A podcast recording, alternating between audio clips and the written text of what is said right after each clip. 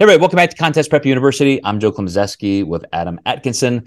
We're going to break this down into a 30 minute feature, which we have done in the past. We even did our frat house edition a while back where we were a little bit more laid back in terms of the kind of conversation flow. This isn't going to be that. I want it to be as academic and professional as possible for personal coaching needs. I want you guys as competitors to really feel like you could take notes and, and take some of this information and apply it right away. But I do I think it's going to flow a lot better, Adam, if we talk about it in one shot instead of trying to bifurcate it into segments. So we always get feedback like some of our listeners love a longer session they can just sit and listen to. Others like the little five to seven minute snippets. But today we're going to talk about peak week in real time how you as a coach, you as a competitor, should conceptualize your peak week. What options are there for you? And then as you monitor and assess and modify through the week, whether that's a true seven day week for you or 10 days or five days or maybe even two weeks, how you can modify that to your best benefit. And it may end up being something totally different than you planned. So that's a great learning experience and I'm going to give you one example. Uh, and Adam, you you'll have stories like this that you can you can relate to. But I have a client who competed, really high level, great client, bikini competitor, uh, a couple weeks ago, maybe about three, and we did well. First time we'd worked together, she looked great, top five in a in a good show, and and of course everybody wants to win, but you know we we had some things to work through, and in retrospect, as everybody has that 2020 hindsight, I could say, okay, you know, if we were going to go on and do another show, which she had this opportunity about a month later, here's what I would want to do as as a second act. You know, we did well, gathered the info, but now we have that as an asset that we can build on. So it was to get a little bit leaner. That's, you know, who can't get a little bit leaner? It's all even if you're great, you can always be even better. And then we would have the opportunity to, in progressive linear load fashion, come up a little bit more aggressively. We know where those lines are for the last peak week, even though they may change a little week to week. We we feel like we can be a little bit more aggressive for filling out.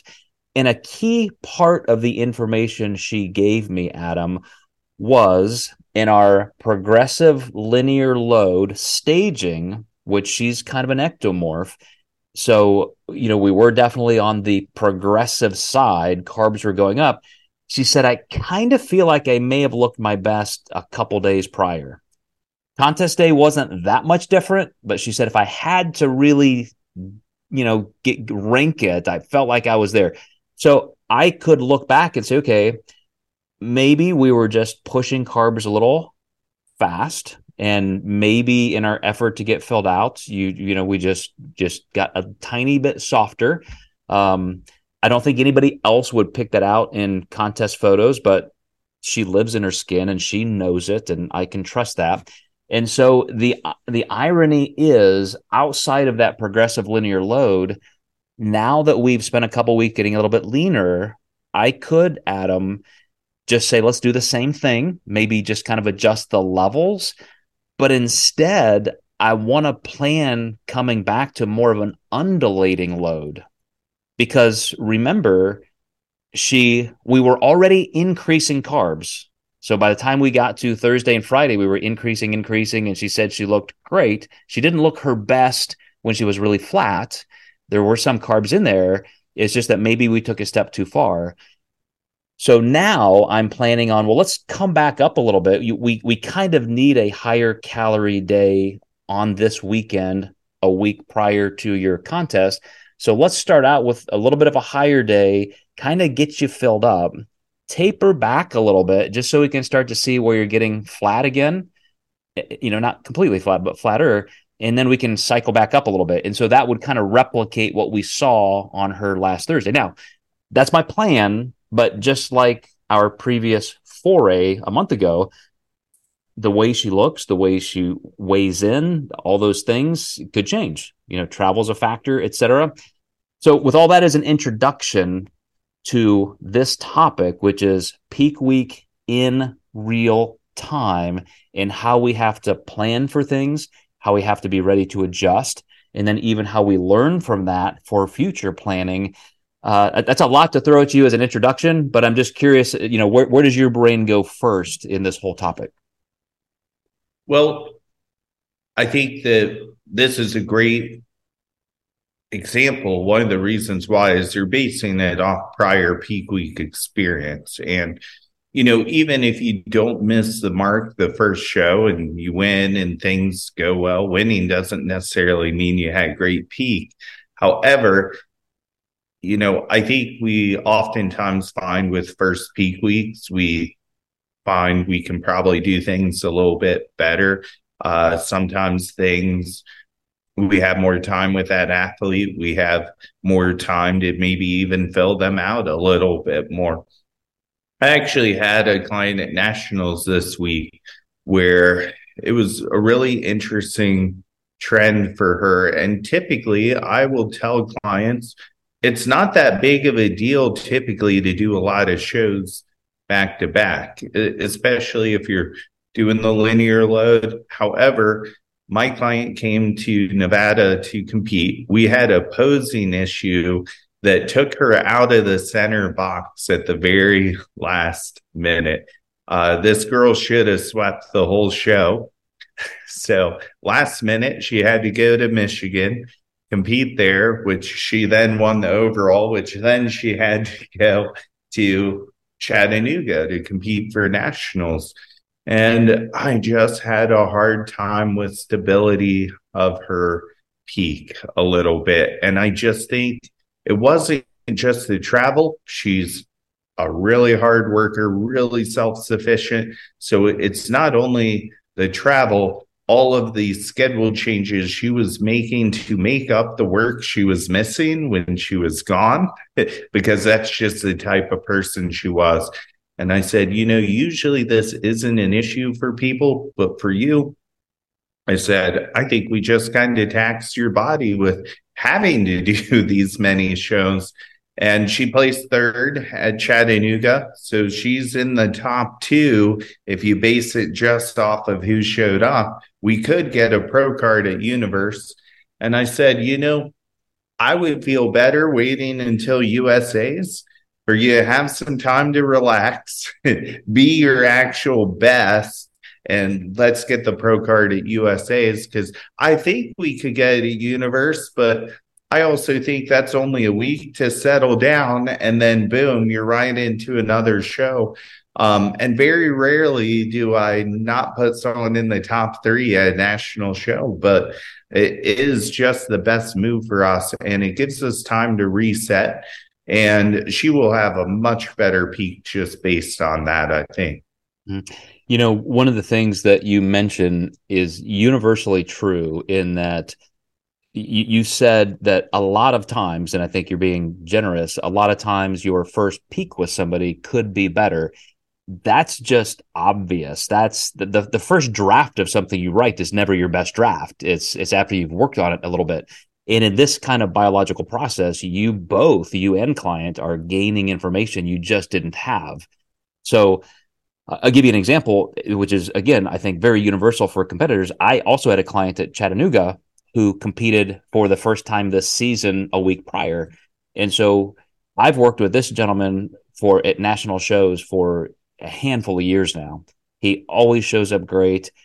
And as long as we have worked together, he always peaks so well. He is so consistent and predictable at being shredded because of his diligence. And then just for whatever reason, you know, he and I on our processes and communication, we've just never not been amazing on stage. Sometimes I look at those photos, and I'm like, like, gosh, like we did way better than I even thought we could. We just keep kind of raising the bar. But to your point, that first show, he did well. He looked good, as he always does. One week later in Chattanooga, he just looked better. You know, he was able to win a couple classes. And it's just those little fine tuning things you get to go through. You know, that's the whole process of this topic real time peaking. It's it's real time now but in a very meta way, it's that real time experience that you take to the next real time experience and the next real time experience. It's very cumulative. Uh, have you ever decided that, okay, here was my plan, and now we either have to really pump the brakes and we were going to do kind of a progressive linear load or even a back load, and we just, we have to maintain some stability, or the opposite? How, how far have you seen your plans have to range to really uh, understand and respect those changes in real time? Yeah, a lot with a, a, first time peak week this weekend. I was I was way too high on on a guy that I had, and you know I started noticing it. I was like, you know what? I'll let him get to his midday picks, and we'll see if it looks a little bit better. He said sleep wasn't that great, so I was like, he may just tighten up if the day goes on. He definitely didn't. And I was like, I think I'm way far off. You know, I, I said, I think we need to come back down here. So, um, which he was happy with. I think one of the biggest things, and I kind of knew I would say this going into the podcast, sometimes people get too married to their strategy or the load uh, a football player, you wouldn't say we're hoping to run 25 yards, but if they have the field clear ahead, they're not going to stop running. You're going to run with it and get the touchdown. You are allowed to change anything at any time. It doesn't make you a bad coach if you were wrong. It makes you a bad coach if you just roll with the, you know, plan because you're not selling plans, hopefully, as a coach, you're selling coaching. So the idea of the plan is that the athlete is pretty prepared from a food perspective, but athletes have to understand that there will be changes oftentimes in these weeks. They may be small changes, they may be larger changes, but someone just asked me this week, what all do I need for peak week, like a week ahead of time? And I said, well, wait till you get your packet, but I'm not going to throw anything at you that you just can't pivot from. So we're not going to make these massive changes because you look really good. We don't need massive changes to try to supersede that. So you, yeah, you can dance off of that plan, and that's really important. And sometimes you nail it, but there's usually some tweaking along the way to that entire premise you just laid out, one of my international clients who is a natural male bodybuilder really has a kind of physique that could could be a perennial champion. Like he could go down in history as one of the drug-free great bodybuilders of his generation. And it's our first time working together. We've done a long off season and transition and been working on growth and training as well as nutrition and now we're in it. You know, he's going to be competing this fall, and there are a lot of big titles on the line. And after all of our communication, after all of our work together, and he's a student of Contest Prep University, he watches this. He asked me a really funny, to me, it was funny question this week, which is, Hey, Joe, you know, now that the show is this close, like, what's our approach going to be? And I said, I don't think I understand that question. What do you mean approach? Like, I kind of thought you knew what I do. And he said, Well, you know, just like, just in terms of getting my mind ready, what's the approach? And I said, The approach is to get as lean as humanly possible, which I know you can do.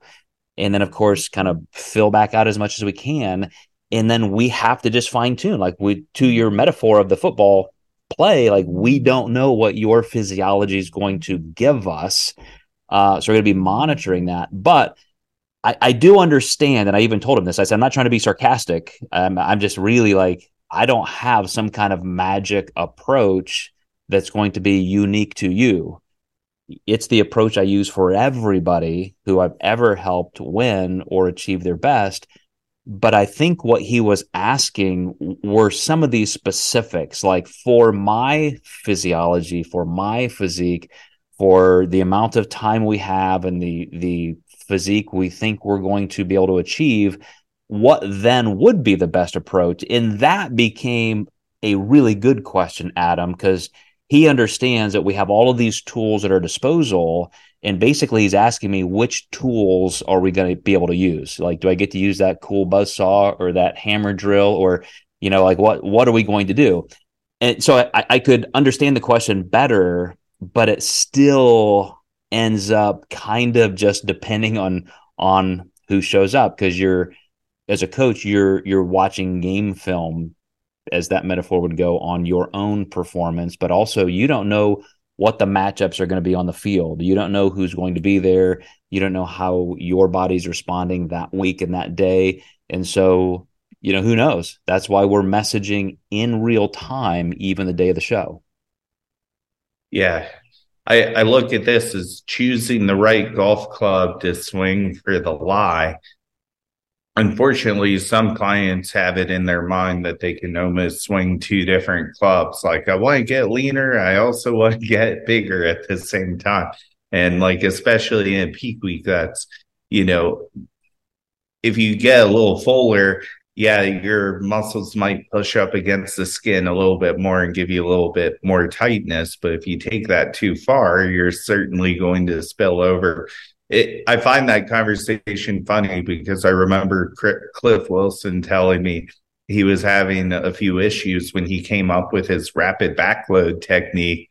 That when certain clients didn't get the rapid backload, they were disappointed because they wanted to peak that way. But to Cliff's point, as a coach, he wants to peak people in the best way possible. So, you know, in his mind, he found the perfect context for the perfect scenario for these athletes. But some people just want to do it a certain way just based off, you know, social media or I, I've seen clients who are like, you know, they want the burger and fries at night because almost like they want to post about it on Instagram versus it actually doing anything for them in their body. I'm like, well, if you want to do that, just take a picture of it and don't eat it, you know.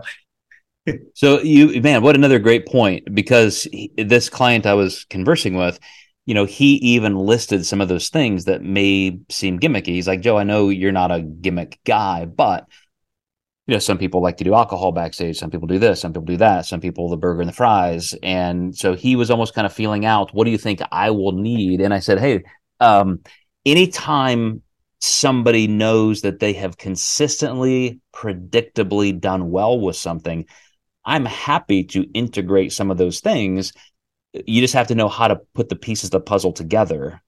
For example, I have a pro client who has won pro titles and I mean, we were knocking back four or five shots of vodka backstage because just her personality, she needed that, like calm the fuck down. Um, but knowing that we're going to get that much glycerol, ethyl alcohol in her body, it's like, well, we don't need a lot of other carbs. We, you know, there's uh, some hydration there. There's, you know, you have to know how to fit that together. I have other clients that we do end up being much better on a contest morning if we have a larger meal the night before.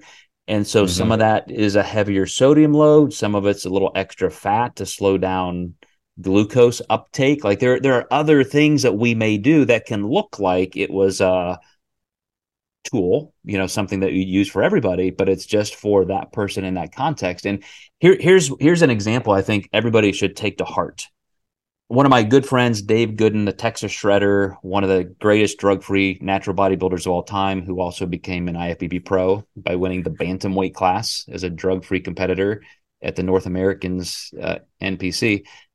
Just long, illustrious career. He was so doggedly consistent. Like, this is what I do. This is how I peak. This is what I do the week of peak week this is what I do the morning of the show. This is what I do in the afternoon. Like it was just a playbook that never changed. And it did allow him a lot of consistency and predictability. And he developed that playbook over time because he was just good at reading his body. So when he found what worked, he stayed with it. But when we started working a little bit together, and I said, you know what? You, you, you could look a little better. You know, we could be a little fuller here. We could make this change. We could do that and I he he saw that I was right. He was able to come into one particular contest. Uh, I mean, he is the Texas Shredder, right? So he's lean, uh, known for that. He was able to come into a contest about ten pounds bigger and maintain that fullness and it was by far like here's the rest of his career. Here here's how he's always looked. He's won all kinds of titles and world championships. And then it was like bam here it's almost like a fighter going up a weight class. It was mm-hmm. like wow where did that guy come from? Like what in the world did you do differently? And it was just the peaking process. You can make changes that are that dramatically good and different if you if you have a foundation of consistency and predictability if every time you peak, you're just throwing something up in the air and seeing if it sticks, you're, well, I'll try this this time. I'll try that this time. I saw this coach did this. I saw this on Instagram, like you said, Adam. You're never going to be able to develop a good awareness for what your body really can do with that kind of consistency. Yeah, a thousand percent agree. I actually have a funny story from a couple weeks ago. I had a client who had flown in for a show and she was so much tighter in person when I saw her um, bikini. Uh, so this is Friday before the show, midday, and I thought I have basically one meal left to, to kind of push you to not being as lean as you are, and, and we started going over, well, what have you ate recently that's maybe higher calories? She had done a show a couple weeks ago, um, and she actually ate a burger and fries and said she digested that well. And she said, But you won't do that for me. I said, Well, I don't say never, but in this scenario, if you digest that well, I said, let's go ahead and get something that's maybe not majorly off base for your daily sodium, maybe a little bit higher. So we sat there and calculated it and made it work for her. And she did come in just a little softer, ended up second in her class. Her feedback was she was still a little bit too hard, but you know, never say never. And it was funny because she had saw my Instagram video against how I'm against the burger and fries. I'm I'm more against it as just like the method. Uh, since she had had that food before and digested it well, you know, it could have been Taco Bell or anything like that. Just we needed something high calorie that wouldn't bloat her um, and we needed it soon. And then we tapered with the rest of her kind of normal meals for the day, and it it definitely worked well for her for that context. Mm. I'm gonna I'm gonna link together two stories to make a single point, and it's kind of similar to what you were doing there, but also it's in real time assessing what's happening at a contest. So uh, before Shaun Clarida was the two time under 200 Mr. Olympia, he was a client of mine in the WNBF World Championships. He was under 130 pounds at that age and stage of his career. And he was trying to unseat Brian Whitaker. Brian ended up winning six or seven lightweight world titles, eventually and overall. And Shaun and I broke that streak in the middle and I mean, we had a very narrow window. Brian Whitaker was and is an amazing competitor, but I told Shaun, okay, look, you know, he's going to be bigger than you. He's going to look bigger. He's going to be harder from the back. Your strengths are your fullness and your symmetry from the front, particularly. Like you, you have to make this a a contest. You beat him from the front. That's going to rely on fullness. So I was careful in making sure Shaun wasn't dehydrated, that we were doing what he needed to stay full. And I saw Brian backstage pumping up probably too aggressively, started too soon, and he wasn't keeping up with hydration. And Brian just got flatter and flatter and flatter. And it was, it was a long prejudging because these these two guys, like that to to make a call between two totally different body types that are both at their peak um, they were just going back and forth for 30 40 45 minutes on stage and because of the way we peaked and because of that assessment of what we needed to do with a single matchup shaun beat him for the world title and similarly we had to do that with a client uh, in australia at an ifbb show and it was like you are you are overpowered by size as a lightweight in the overall. You just have to roll the dice. Having won your class and you're going to be in the overall, we have to just be as aggressive as we can. We have no other chance. because again of hydration, sodium, small amounts of carbs, well placed, we were able to make our lightweight look as big as the heavyweight. And like even we're talking about real time peaking, sometimes it's real time day of the show. You're just making those quote play calls or calling those audibles. And you know, I have to keep coming back to if you don't know where that client is physiologically, you don't have that familiarity with them, and you can't trust that they've been consistent with what you have been giving them, you can't make those calls that will be that effective. But in those instances, that's what it comes down to. And I think that's the level of precision that everybody wants to at least strive for. Yeah, absolutely. A great example and a really well, really two great athletes in in that show for sure. Mm-hmm. All right, guys. Well, uh, you know, we talked about progressive linear load, front load, back load, uh, changing things in the middle, how you need to really focus on everything. Be willing to experiment, but not in a way that's just chaotic and throwing too many variables at the situation at any given time. It's also just another great reason to keep good notes. Uh, every peak week, everything you've done, you should have these things in spreadsheets, on spreadsheets, in binders, files, whatever it takes for you to say, man, this is what I know worked. Match that up with photos. Take photos of yourself in different lighting, different contexts, different times of the day. And by the time you get a couple years into your career, you should have a pretty big database to rely on. And then you're going to be your own best coach or at least coaching partner for somebody that you team up with. So, Adam, as always, really appreciate you uh, breaking our mold here for a little bit more in depth work on this one. And for our audience and our own clients who often suggest some topics like this, we appreciate that. Keep the feedback coming. And we'll see you next time in Contest Prep University.